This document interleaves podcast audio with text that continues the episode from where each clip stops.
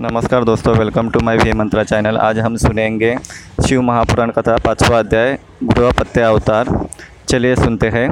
भगवान शंकर का सातवां अवतार है गृहपति यह अवतार हमें संदेश देता है कि हम जो भी कार्य करें, उसके केंद्र में भगवान को रखें। अर्थात यदि हम सिर्फ़ भोजन प्राप्ति के लिए भी कोई कार्य कर रहे हैं तो उसका माध्यम पवित्र तथा धर्मानुसार होना चाहिए।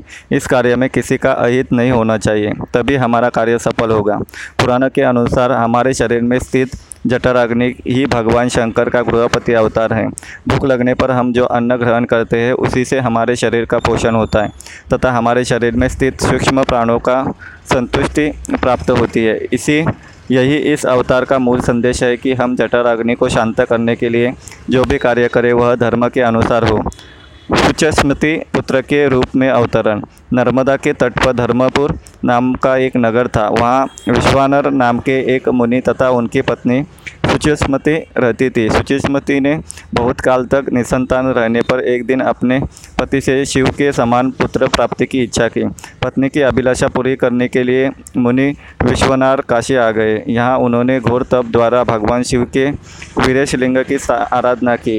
एक दिन मुनि को वीरेश लिंग के मध्य एक बालक दिखाई दिया। मुनि ने बाल रूपी धारी शिव की पूजा की। उनकी पूजा से प्रसन्न होकर भगवान शंकर ने सुचिस्मति के गर्भ से अवतार लेने का वरदान किया। कालांतर में सुचिस्मति गर्भवती हुई और भगवान शंकर सुचिस्मति के गर्भ से पुत्र रूप में प्रकट हुए। कहते हैं, पितामह ब्रह्मा ने ही उस बालक का नाम गृहपति रखा था। इस तरह ये अध्याय समाप्त होता है। अगला अध्याय अगले पार्ट में लेके आऊँगा। Please follow my channel thank you